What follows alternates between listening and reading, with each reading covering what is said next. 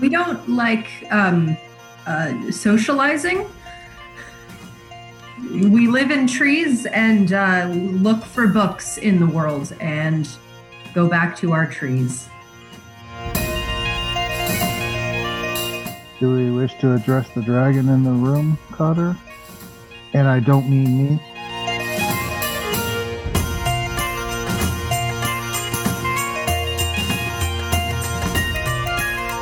I think there should be a um, an emphasis on reassurance.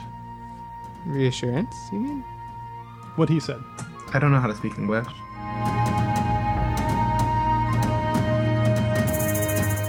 You know, I think I might just stay awake for most of the night. This this seems a little uh, too perfect. Chapter 187 On the Line of Battle. Okay. So, in the last episode, Craval's group, or is it Cotter's group now? I'm never sure, uh, had made their way back to Porta Magnum. Uh, and uh, had barely had time to uh, change into a fresh set of clothes when they had to go meet with the Baron. And uh, what came of that meeting with the Baron? Because that was very interesting. Uh, let's see. Cotter was assigned uh, a regiment, I believe, the Swan Regiment. Yeah, the Swan Battalion. Battalion. Swan I thought it was brigade. W- w- Um, Swans are mean. yeah, Peck your eyes out. and um, and we did suggest that perhaps that there is another way to infiltrate and change the the opposing baron's mind, but um, for now, it seemed like uh, dealing dealing with things on the open field is is something that needs to be done first. Yes, it seems like both uh, armies have been committed. So, um, yeah, the uh, Baron thought to maybe make uh, a uh, test of your idea once this whole uh, ugly business out in the field has been taken care of. So, yeah. So, yeah. So, uh, and uh, he did have some reservations, though. Does anyone remember what uh, what was um, nibbling at the back of his mind? I'm sorry, I totally forgot. I, I'm drawing a blank.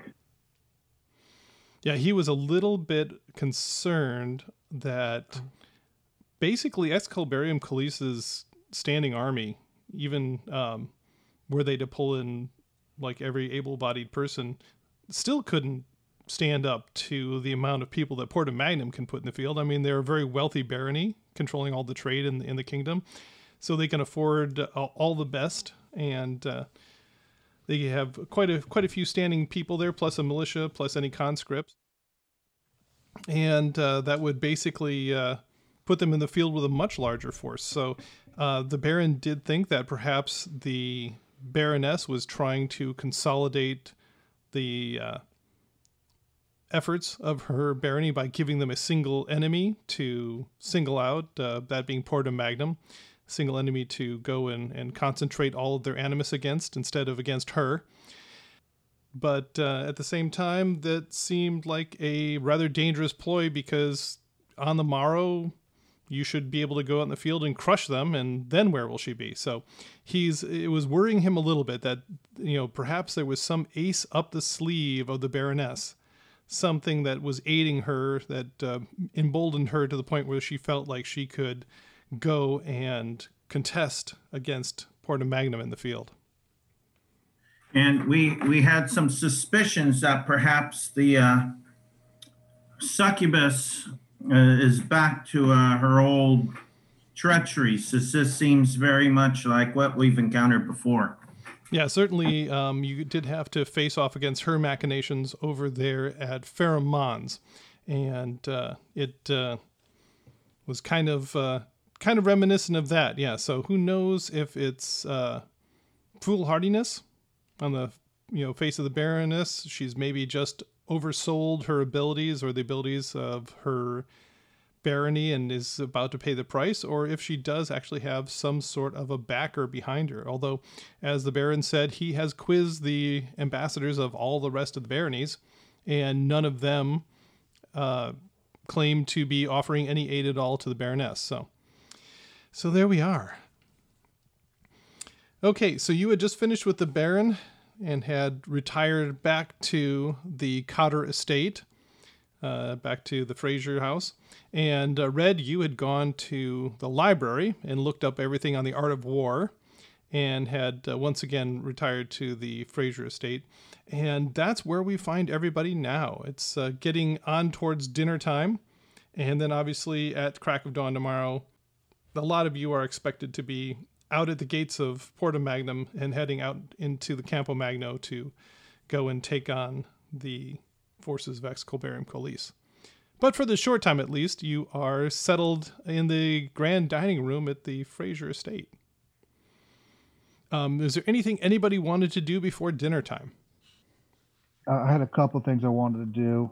Um, I wanted to talk to Cotter separately about whether or not he wanted to bring his adopted family into this uh, this particular conflict. Adopted family? The Dragonborn. Oh, I got that. You didn't get that? no. Um I I think we shouldn't make that decision now. I think that it'll either be over tomorrow and they won't be here in time or we can make the call if it goes incredibly incredibly wrong tomorrow. So now one thing to think about is it's a full day's travel from the heights down to where the battle will obviously be taking place. So if you have to call during that day because you're being overwhelmed, um, you know it'll be the next day before they can get there. So um, Yeah, I meant that like I think the battle will start before they could get here. I don't know if is that accurate? That, that was one of my questions. Okay, so um, basically, what's going to have to happen, just logically looking at the uh, the layout, is um, tomorrow morning, bright and early, crack of dawn, you guys will be mounted up and heading out back into the Campo Magno, and um, it'll take a basically a full day's march to get down there to a point where you can contest with Excalibarium Colis. So it'll be um, the beginning of the day of the next day before they can arrive and or before you will actually be able to uh, engage Excalibarium Colis. So there, there is a full day between now and then. And uh, one one idea that does come to mind though, uh, Craval, is you could alert your people and have them in reserve in the hills above Campo, the Campo Magno, and they could be called upon in a uh, relatively short time. That's kind of what I was thinking. This this would have been a thought that would have been a whole lot better to have back with the Baron, I guess. No, it wouldn't. No? There's a reason I'm bringing it up to you alone.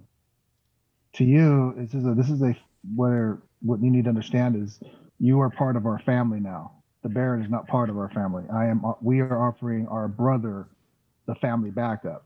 We don't answer to the Baron. We don't acknowledge him as anything other than a person. That that is, that is completely the lowlanders way of doing things, and we are honor we are honoring that by not insulting you or them.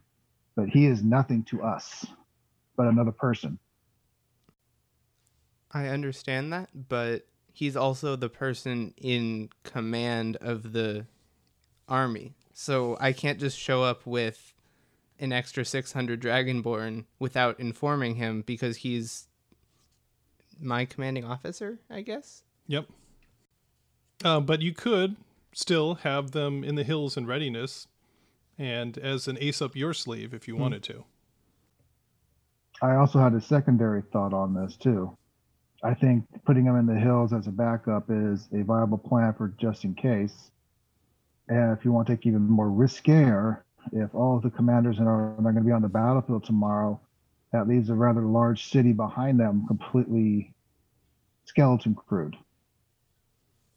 And my people are Formont Raiders. It wouldn't be uh, it would not be too hard to assume that they could take the city. we already own the mountain. The mountain is ours. It stands at the base of our mountain. It almost makes sense that the Dragonborn would want that city to further protect our lands in the mountains. And if they did do that, then you would have a familiar claim to that city, which would bolster relations between it and and your Baron and Porta Magnum. I don't think getting invaded would make them very friendly to us. But um I don't believe they're very friendly to us as it is. that is also true. Well, the question is, um, is this a madness of the Baroness, and she's just whipping her people up into this frenzy, brainwashing them, if you will, um, with the disinformation campaign, or is this coming from the bottom up? Is she basically just tapping a um, grassroots unhappiness with uh, with Porta Magnum? So that would totally change which direction you maybe want to go because obviously if uh, if this is really just her uh, whipping everybody into a frenzy then um, yeah they would eventually one day see the light and uh, realize how crazy she was and and uh, then be happy for liberation whereas if it's the other way around if she's just tapping into the grassroots anger at Port Mag then then yeah they would just feel like they were a, a occupied territory if we took them over so uh, just depends on which way that particular thing flows. So, what would you like would to do? be it would be a little foolish in my opinion to not assume that there's some not some sort of trickery or equal thoughts being manipulated by this other force hmm you know war is all about risks and the only time you know if you take the right risks is after the war is over and you see where you stand So I think how disruptive would it be to your society if we're saying, "Hey, on the off chance we need you, be in these hills to come sweep down the mountain." Well, this Not would very be at all. the yeah, this would be the very perfect time to do that because the Dragonborn are moving from their high pastures to their low valley. So this is the one time of year which they're already on the move, already packed up, um, already a mobile force. So yeah, if it was the middle of summer or the middle of winter, uh, maybe not so much. But yeah, right now seems to be like the perfect moment in time to actually do that, where they you could get the entire group uh, down in the hills.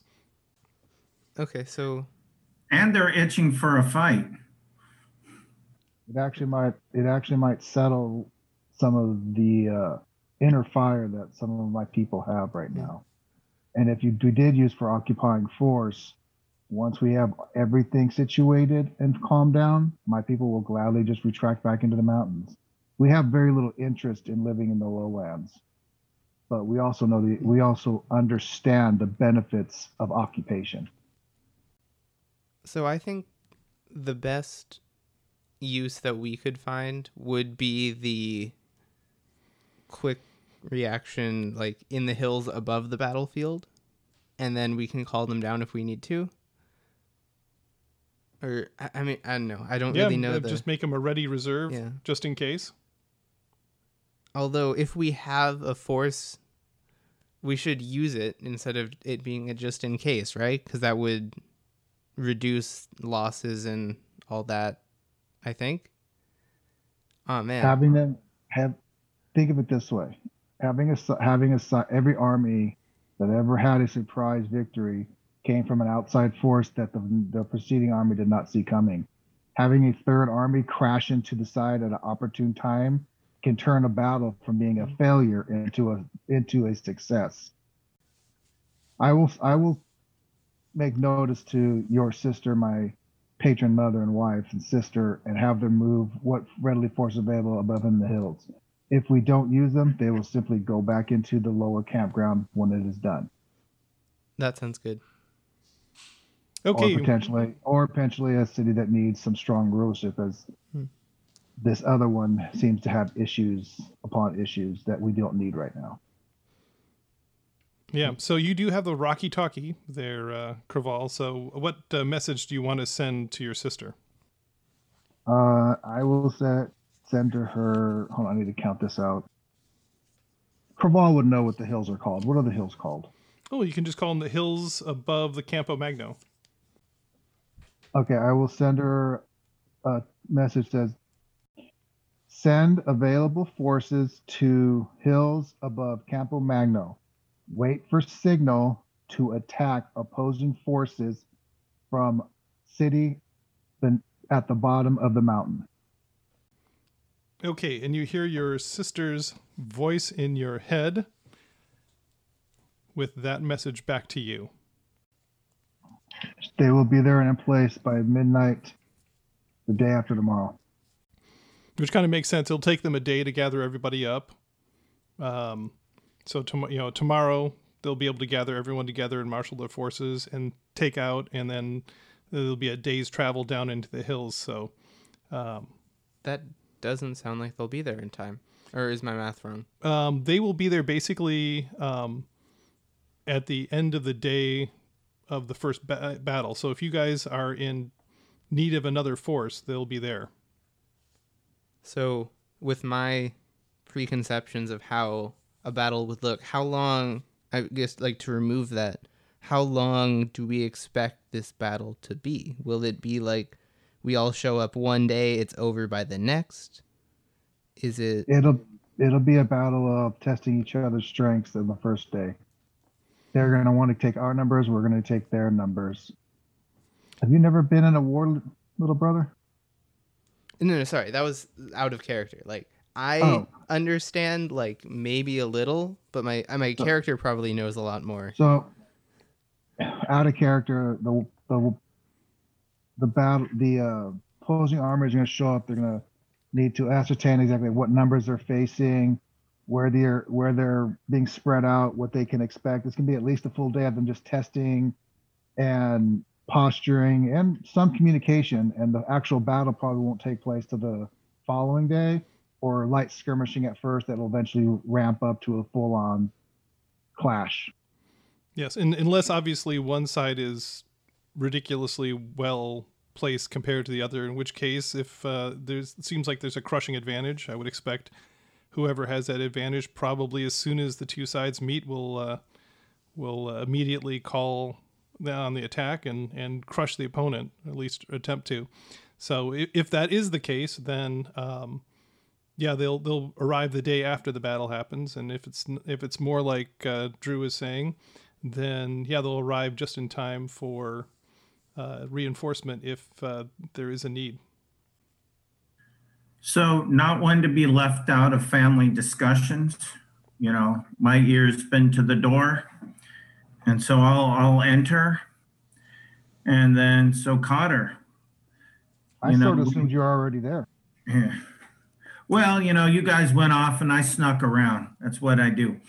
Um, so, eh, Cotter, the Baron uh, didn't want to avail us as a, as a strike force that could deal with this Baroness directly, but perhaps I could, or myself and, and one of our Tabaxi friends could actually sneak around the battlefield and put an end to it by dealing with the Baroness then and there.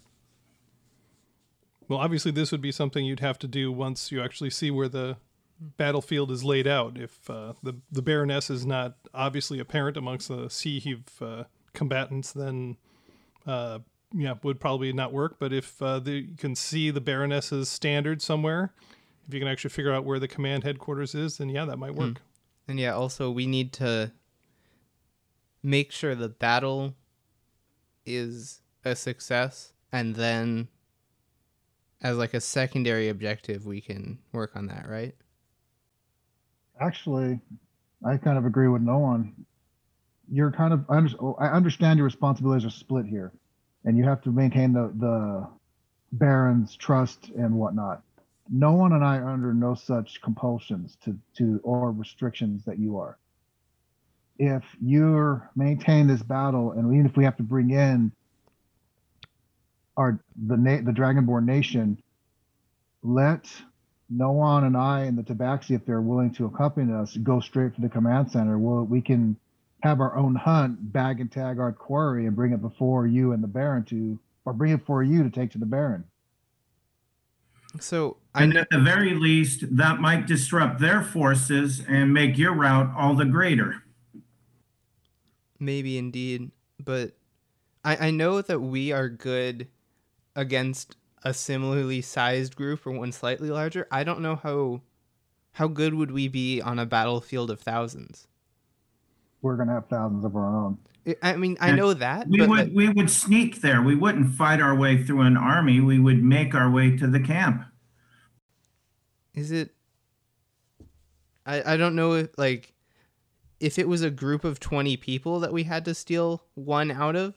I think we would be probably pretty good at doing that. Oh, But we need like- more than one. We need the Baroness, and we need her generals. Wars aren't won by numbers. Wars are won when you smash their motivation. Once you've broken their spirit, the war falls apart. What I'm saying is, I think there might be just too many sentries and guard posts for you to get past to get in and out. In this, I, I don't know enough. Um, would there be?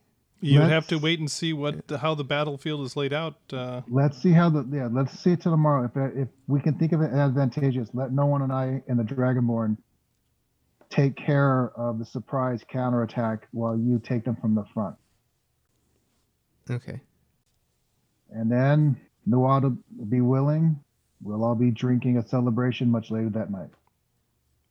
Indeed. okay, so um, anything else we need to do before uh, dinner rolls around? Um, I, I'd like to get money, but that might be something for after dinner. I don't know. Okay. Would that be an after dinner thing or? Um, Um, you could probably mention to Cinia right now. Okay. What was that, Drew? since we'll also be here a while, if we have a way of, if we have, uh, I'd like to arrange, and I, I'd need Cotter's help to do it. We have those objects, or I have the objects and the half elf blacksmith that are now done that were made for uh, Adri, Noan, and for you, well, time you until you found the other shield. And I need to re- reclaim those. Okay. So yeah, we'll. Uh, why don't you? You will probably be able to send for those. Um, it's- That that's what I wanted Yeah. to send them, have them brought to us. I know we're not going anywhere for a, a little bit. yeah, definitely. Um, yeah, so probably that's something you would have done just as soon as you got into Porta Magnum uh, before you had to go meet with the Baron. So they would certainly be delivered by the time uh, dinner rolled around. Oh, excellent. Yeah. That's what I was trying to do, but we had so much more getting done.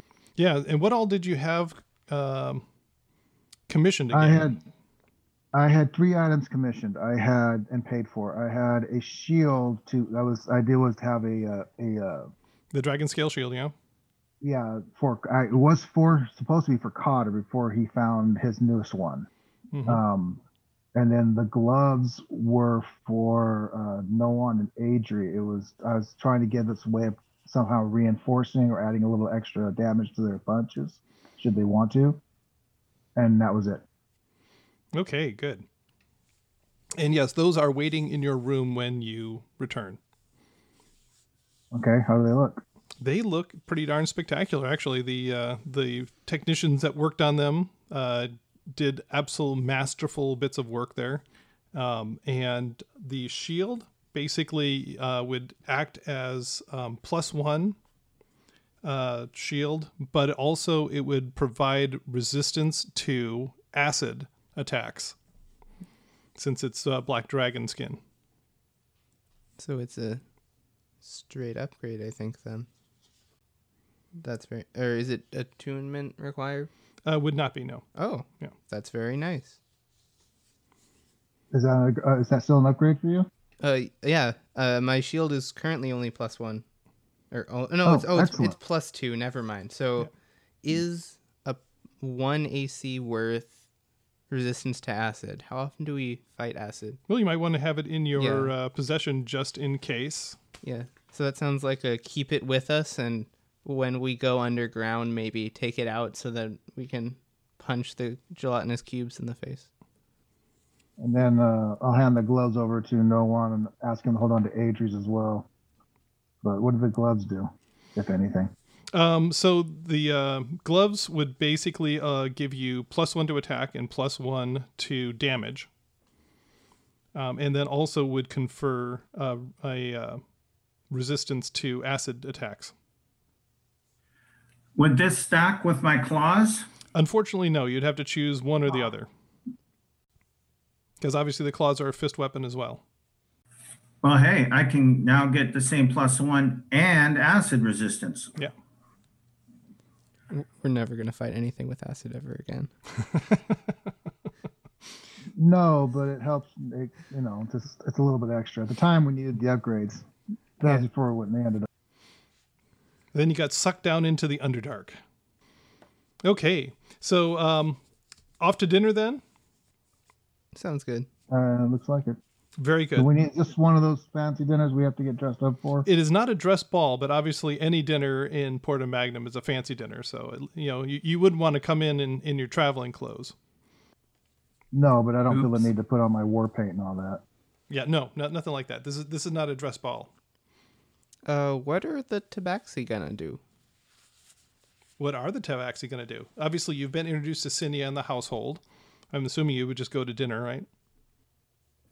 I mean, I feel like we're here to uh, help. So kind of just point us where you want us for whatever tasks you need. I think we'll still go down in our robes, um, because we didn't really bring anything else. Sounds good. Although uh, I'm sure if you wanted, uh, then uh, certainly the the Fraser household has a lot of extra clothing they could provide you if you wanted to have something snappier. But are you going to? You're just. I'm gonna- just gonna wear my normal clothes. Okay.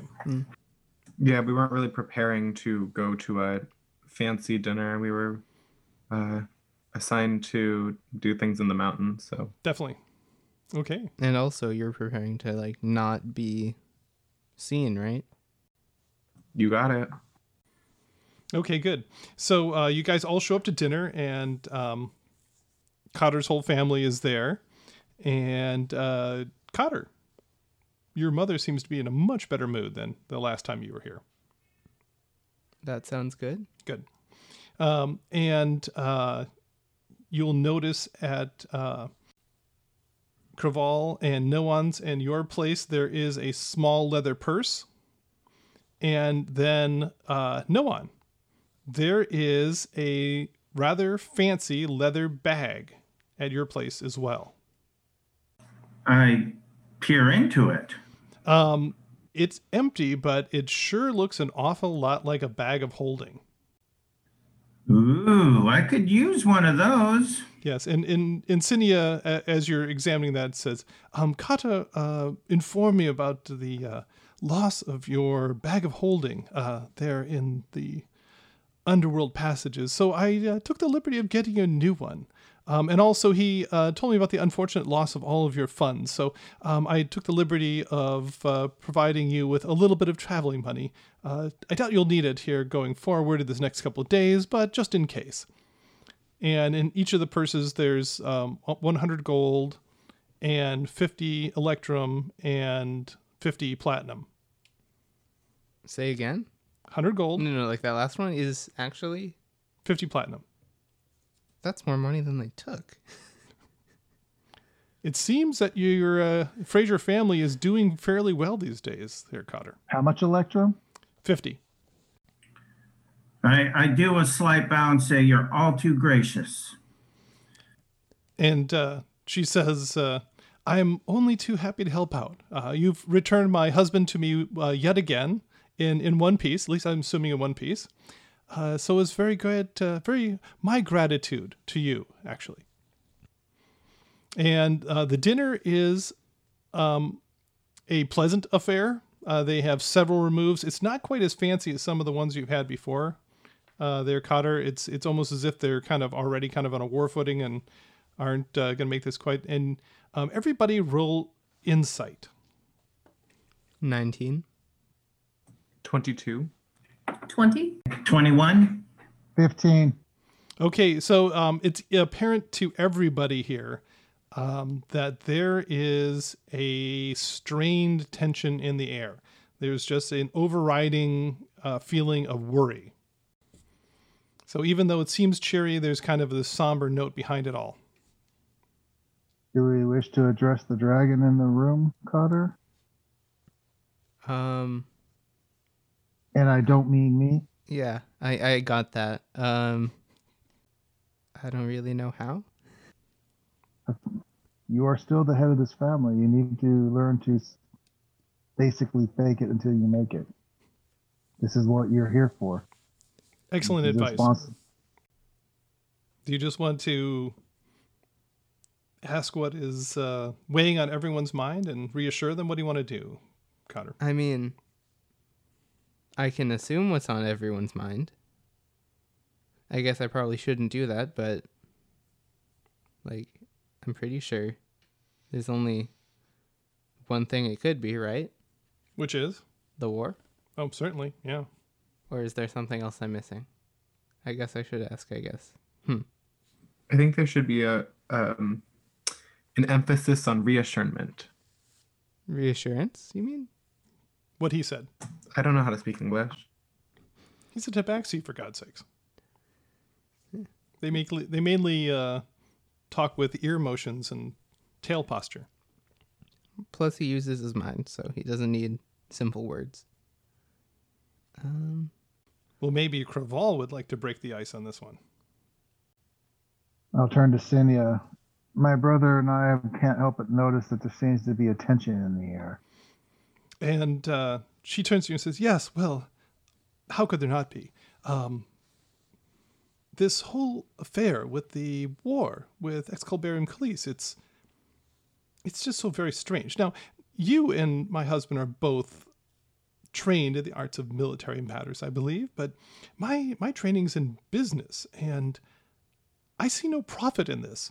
Um, if I was to say attempt to control part of the market or take over a business, um, I would not want to be moving from a position of similar strength. I would want to make sure my ducks were in a row, if it were, uh, be able to make a crushing blow. And, and certainly, if Excalibarium Calise is as weak as they say, uh, they are actually coming from a position of weaker strength. So I find myself puzzled. It's it's all very worrying, uh, if if you will. What what is the game here? And it makes me wonder if there isn't some strange thing that the Baroness has in reserve. It's it's the only thing that makes sense. I have had similar thoughts and have convers- had conversations with Cotter and Noan, and we all agree with you. None of this makes that much sense. It encourages us to. There's a plan within a plan, I think, that the Baroness has. Though, however, to keep all options open, it could be that she's in a bad place herself, and in order to take the strain off of her, she's trying to give all the other people a target for their resentment other than her. As it is my understanding that that particular leadership position in that particular city has been nothing but tumultuous and unsure for many, many, many rulers now. They lack any sort of strong spined leader to keep them in check. She says, "Yes, well, certainly the if rumors be true, the uh, previous Baroness uh, uh, did not handle the downturn in everyone's fortunes all that well, and and then when her cousin deposed her, um, he was uh, perhaps not much better. Uh, so uh, yes, but."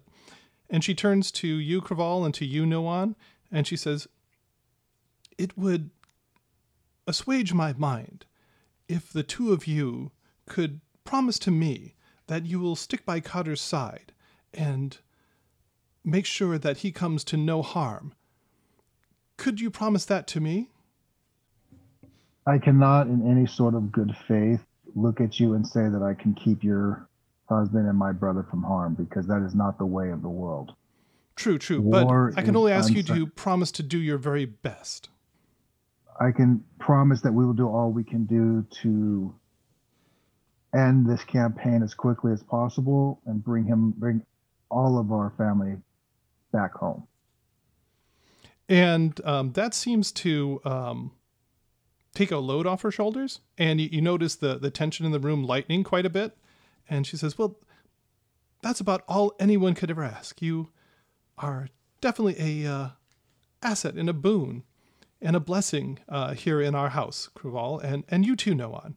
Um, I remember the first day that you all arrived, and, and I wonder what uh, my husband had uh, group he had fallen in with. But it turns out that uh, he has fallen in with perhaps some of the best people that can be found.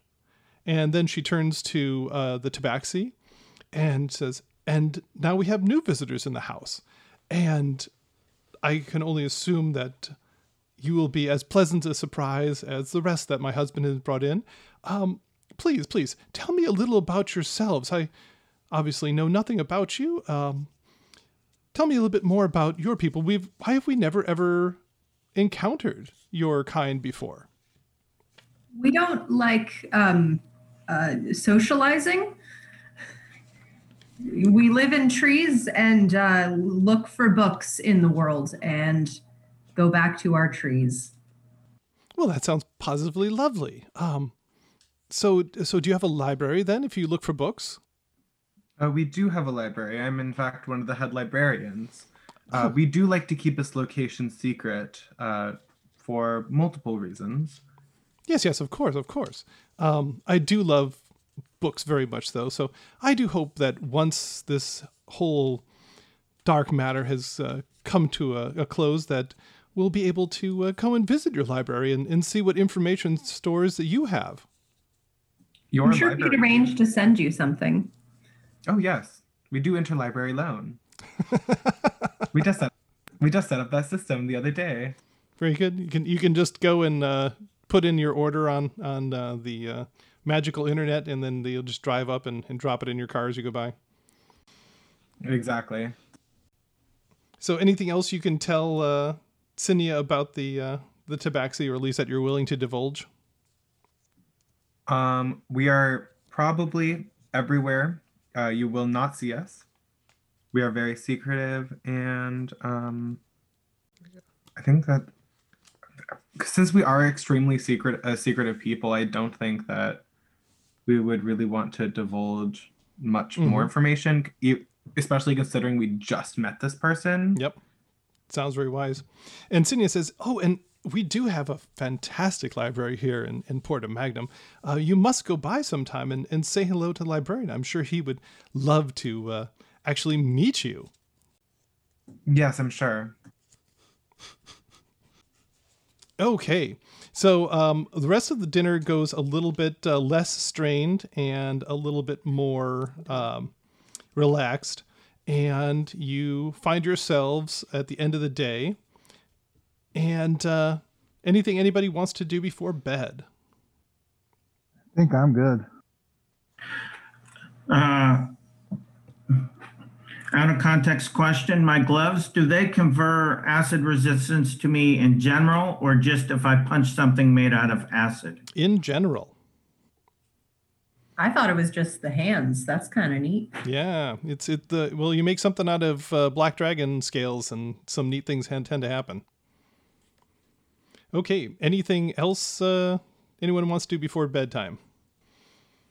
Okay, so you uh, repair off your bedrooms, and um, tabaxi they are luxuriously soft and comforting. Um, definitely the uh, the softest bed that you've maybe ever slept on. And uh, unfortunately, uh, pre dawn comes way too early, and you find yourselves being awakened by some of the servants in the house. And, uh, you know, apologizing profusely for having to do it and telling you it's time to uh, rise up and, and uh, prepare yourselves. And they have a, uh quick breakfast for you, uh, nothing too fancy. And um, they, uh, you guys go out in front of the Fraser household, and the steeds are already waiting there, including your uh, summoned steed there, Cotter. And what does that look like again? Uh, it looks like the idea of a horse. Okay, good, I, I thought about it last night. excellent. And so, an ideal horse, very good. Um, so it's a, a stamping charger, snorting, uh, you know, breaths of air into the cool autumnal, uh, little bit frosty air there. And you mount up, and the whole city is a flutter. Um, you even at this, uh, you know, break of dawn moment, you can you can actually kind of feel the thrum of activity in the city, and um, so you are, are you all going to just stick right next to Cotter with the uh, the five horses there? Yep. Okay. For right now, I, I did want to kind of lean over at Cotter real quick, as you know, while everyone's a little distracted, and and you know, signal everybody else around them as well. Um, I had a thought last night before I fell asleep. Wouldn't it be interesting if the reason the Baroness here is trying to push this thing is that she somehow got all the renegades from the Dragonborn and all the other places that are having similar resistances to join forces with her? Maybe that's the surprise we're all looking to. Hold on, let me write that down. Renegades of Dragonborn. Okay, got it. My notes.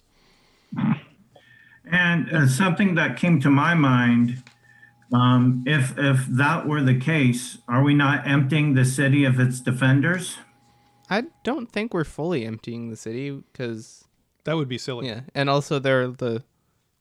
It's a really hard to attack place as well. Yeah, and and actually, Noan. As you look about, you notice that the walls are manned by even more uh, soldiers than you've seen before.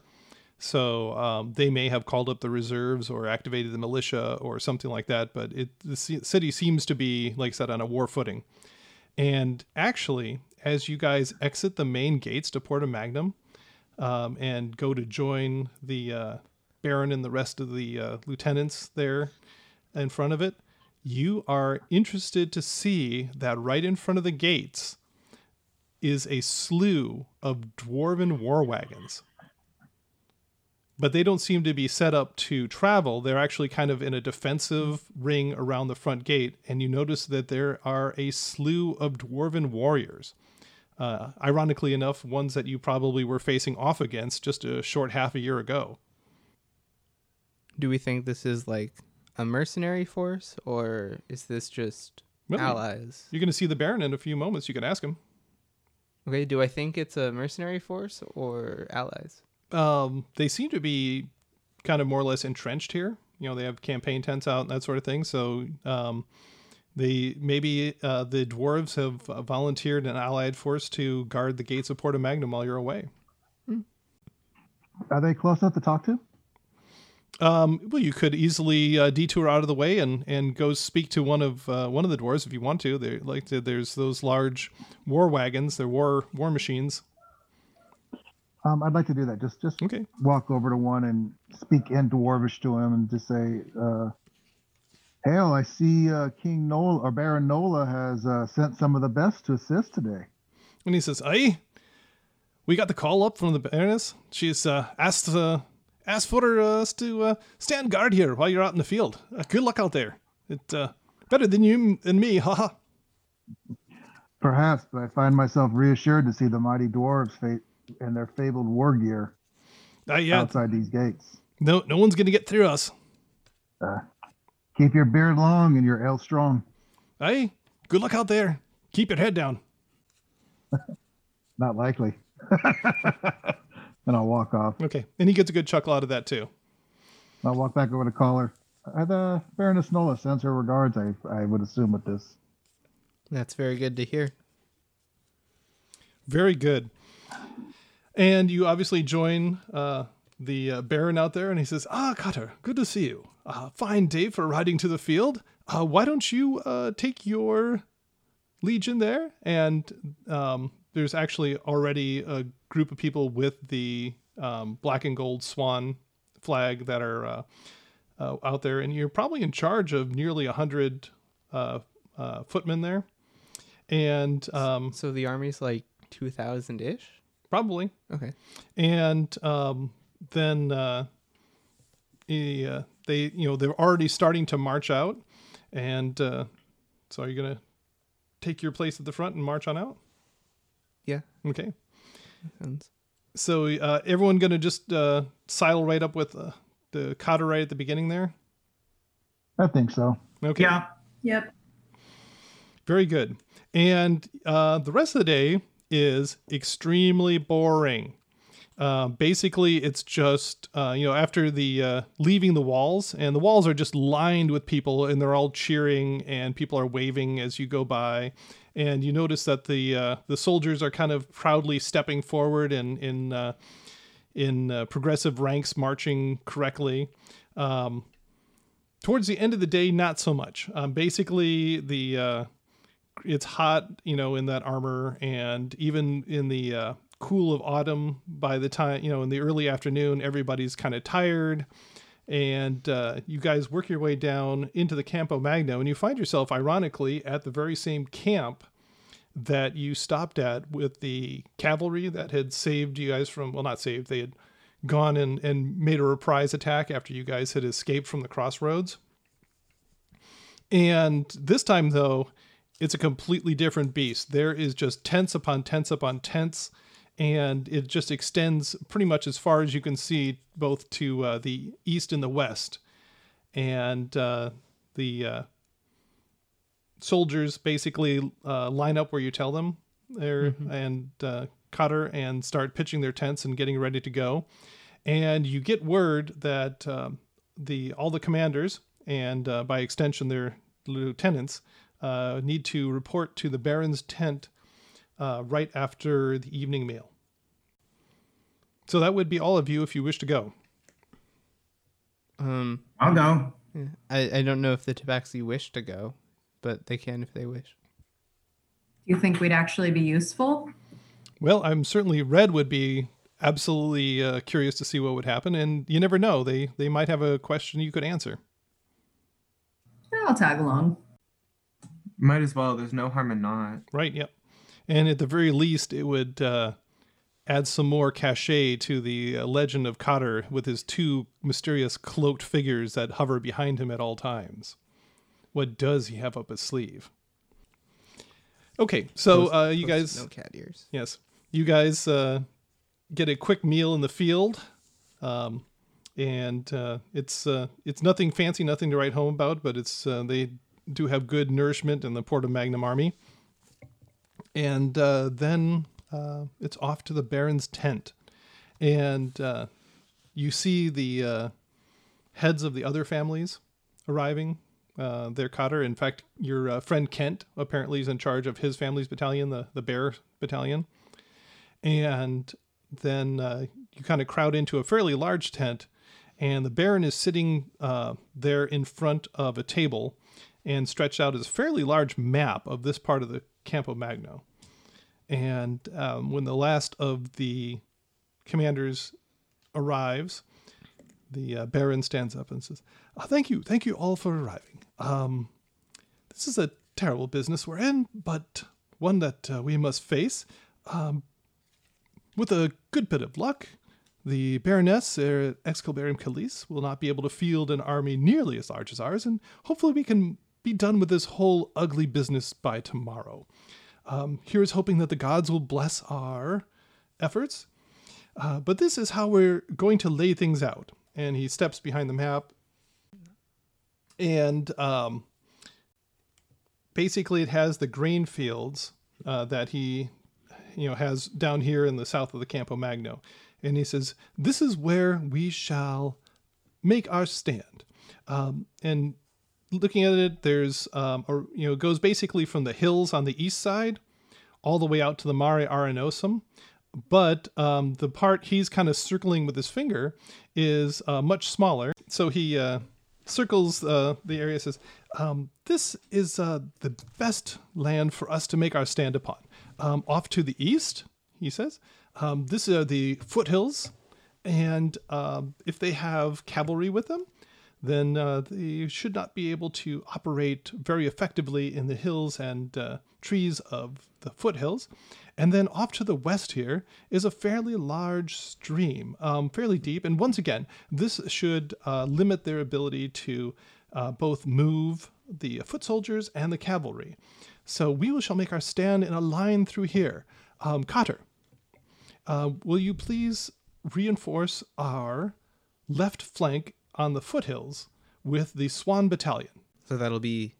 How high up will that be? I'm sort of just trying to. Imagine. Well, the, the foothills really just kind of go, you know, from just a couple tens of feet to a couple of hundred feet before they start jumping up in the mountains. okay. Uh, and is this going to be where the side the Dragonborn are on? Well, if they're up in the hills above you, then yeah, they would end up being on that hmm. side. Yeah, Then that's very good. Yeah. Very good. And he's and he turns to Kent and says, "Ah, very good. Uh, and can the Bear uh, Battalion uh, secure our right flank up against the uh, water feature here. And uh, Kent uh, indicates that they are ready to do so. And he then lays out the other families in between in a long line.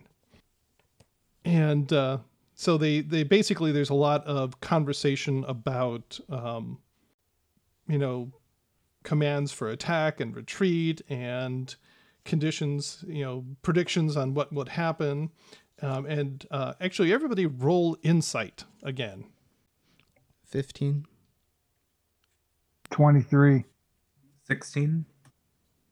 10.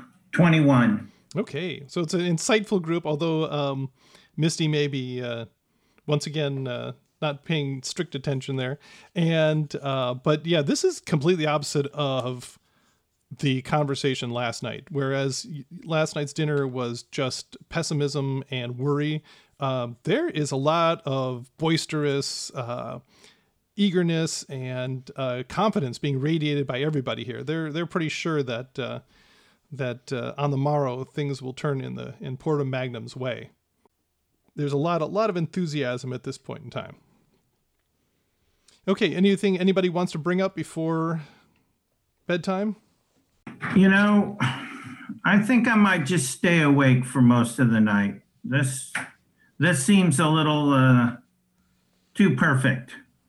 Well, the optimism might be a little bit uh, misplaced, so we'll just see. Um, Cotter, though, as you are, uh, as the group is beginning to file out, um, the Baron says to uh, says, "Oh, Cotter, tarry a moment. Um, who is carrying your flag? Um, it should be the job of your squire, but I do not know if you've had enough time since being knighted to have appointed a squire. Certainly, you've barely been around Porta Magnum with this." And he kind of winks at you. Business of yours. Come on, find someone on the field and squire them right now. Uh, no, no, it's a. I think we can give someone who's not my squire the flag as an easier decision. As And and well, in the Baron says, "Oh no, no, no. We must we must uh, have protocol here." Um, and he he shouts over Kent, and Kent kind of uh, trots back says, um, Kent, uh, I know that you and Cotter are on good terms, and, and it is a tradition for most of the knights to uh, acquire a squire from a different household as a, a sign of friendliness between the houses. Uh, isn't that lovely nephew of yours, William, available? And, and isn't he just about ready to be squired? And and Kent, uh, you know, kind of puffs up and says, "Well, yes, uh, I do believe he is ready for such a thing. Um, shall I uh, send him over to you, Cotter?" Um, let, let us say if he can bear your standard well in this particular uh, endeavor, that perhaps uh, you can uh, squire him uh, officially later. That sounds good to me. Very good. And um, so, anything else anybody wants to do before bedtime? There. Um, what do I have to be like? Do I have to take a squire with me? Do I have to like train him a lot? Does he have to go with me? What's well, one would assume that when the, this whole messy uh, thing is over with the uh, phylacteries and all that, and you settle down to a decent life of being a uh, a uh, first son of uh, Porta Magnum, then it, yeah, you would uh, bring him to your household and train him in the arts of war and all that stuff. Well, Cotter, if you like the lad, you should probably not have him follow us for a while. Yeah, I was thinking about that too. Yeah, definitely. Yeah, if you want him to hang around for any length of time. Very good. Okay, so um, about uh, 20 minutes after you return to your tents, uh, William shows up and uh, pitches his tent next to yours. Um, and he's a kind of a fresh-faced lad. Looks a lot like Kent does. Uh, very similar family uh, family resemblance. Um, and he's more than eager to hold your standard while you are in battle. Okay, so anything else before you uh, wake up in the morning? Noan. Let's look around the battlefield. I want to make sure there's no any hidden surprises. I don't think. Are we close enough?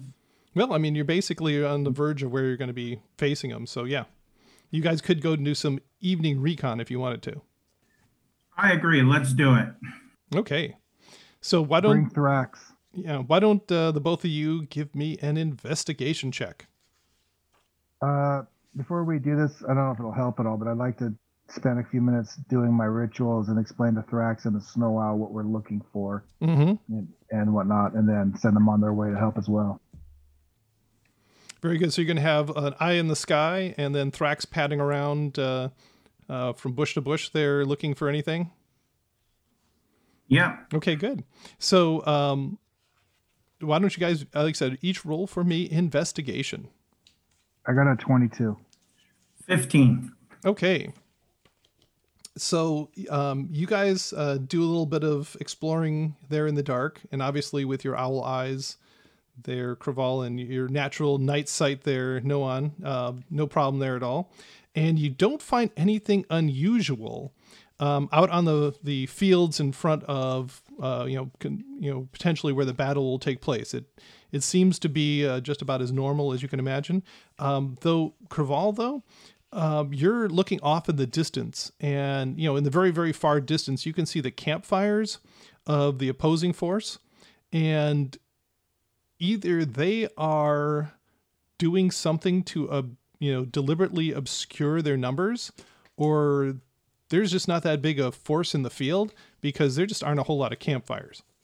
Um, uh, there's a bunch of them. There's a lot of campfires, but not as many as you would expect to see if there is a force as big as your force that will be uh, uh, meeting them in the field tomorrow. So that does occur to you. Uh, when the owl comes back, I want to send it back out again. I want it to range beyond a big circular pattern. I want to look for any other movement from any sort of creatures Okay. that, that are humanoid. and um, it returns to you uh, there in in uh, about a half an hour's time, hour's time. Um, by this time, are you guys back at the uh, at the camp? Yeah, if we didn't find Yeah. anything, I think so. And and the owl tells you that um, what it saw was that there are groups of people out there clustered around campfires, and then there are groups that are just clustered with no campfires. So it seems like they've enforced some sort of uh, campfire discipline or something like that to deliberately obfuscate how many people are actually out there. Good to know. I'll pass it on to Cotter. Very good. Okay. And the next morning uh, breaks bright and early. I'm going to uh, prepare instead of remove curse Crusader's mantle. Okay. Very good. Any other uh, things people want to do to prepare for this day of combat? Just flexing my new gloves. Excellent. And uh, anything else? Anybody? Yeah, I'm swapping out Speak with Dead for Beacon of Hope. Okay. And then before battle, I'm going to say a couple of prayers and I will cast Aid at fourth level on Noan, Cotter, and probably Red. And then I will also continue that prayer into a different prayer and then just cast Death Ward on Cotter. Okay. Well, So an aid does what again? It'll increase your maximum hit points by 15. So mark that down on your sheet. Okay, and then the day uh, begins bright and early, um, and actually way too early. Uh, you know, by the time dawn cracks above the horizon, you've all actually eaten some sparse breakfast, which you could possibly, um, you know, fit down uh, with the general butterflies in the stomach and all that. And uh, by the time you are mounted on your horses, the uh, foot soldiers there of the Swan Battalion are already um, laid out and ready to go. And uh, you see the other battalions marching to the skirmish line that they've set up between the creek and the hills. And I'm assuming you're going to want to get yours into position. Yes. Um. What?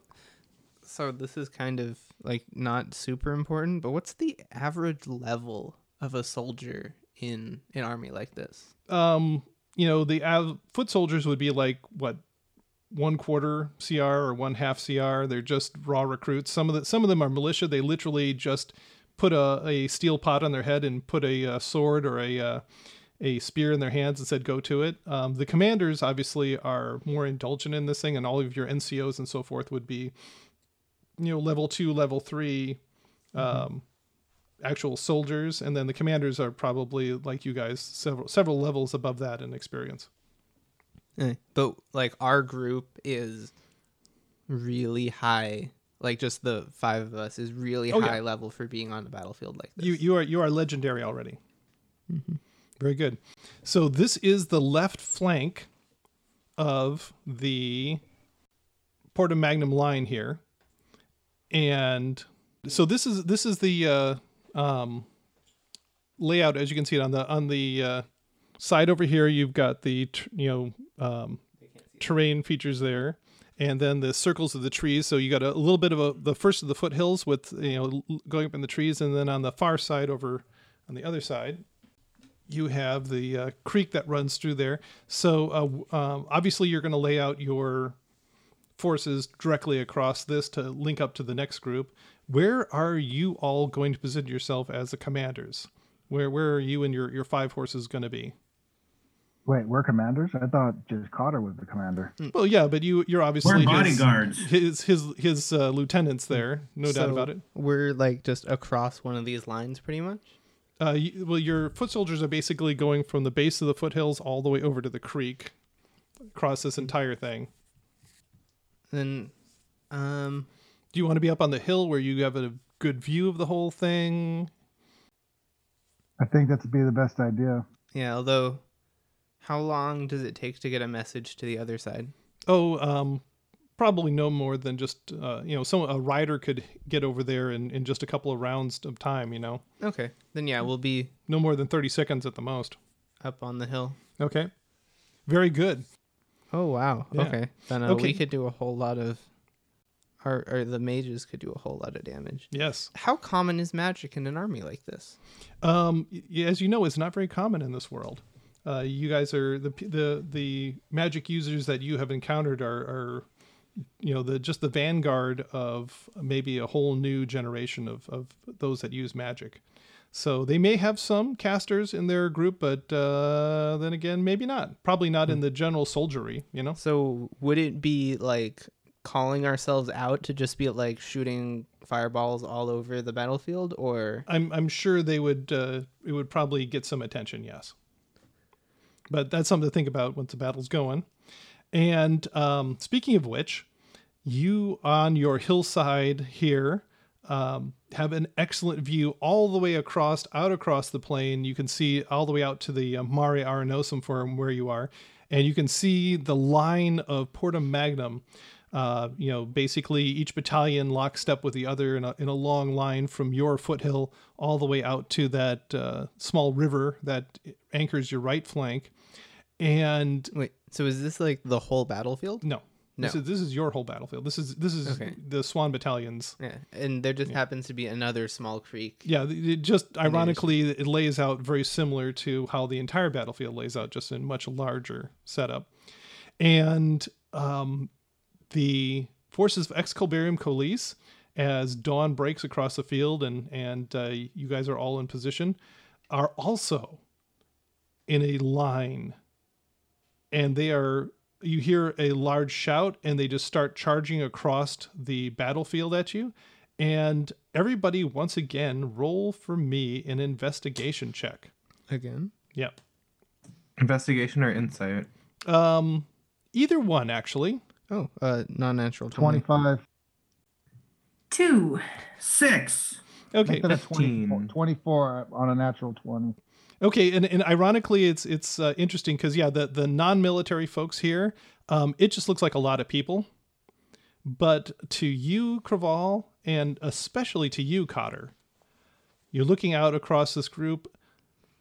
The force facing you is almost the size of your own forces, and in order to achieve that, they would had to have emptied almost like every man, woman, and child out of Excalibarium Colis to make such a force, which is just astounding. And They all look living, right? well, I mean, obviously, it's just a bunch of people rushing at you right now, but the two sides uh, come together in a huge clash of arms.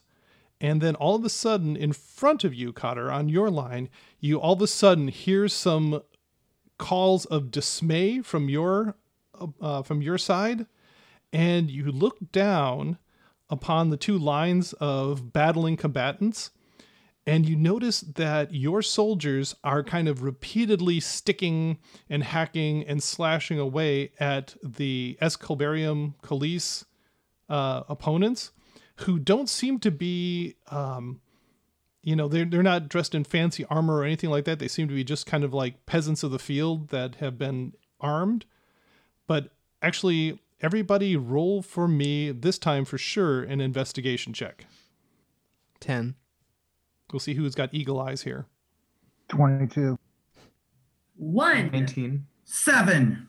19. okay um Craval, you've seen this before and read you may have read about it in uh, news of, of going around but you notice the people coming forward that are being repeatedly hacked and slashed are like not even responding to those blows and you notice that growing out of their heads and sides are little white fungus The torque is back. No, it's the spore druids that infested the Torque. It's the spore druids again. And that's where we're going to stop today.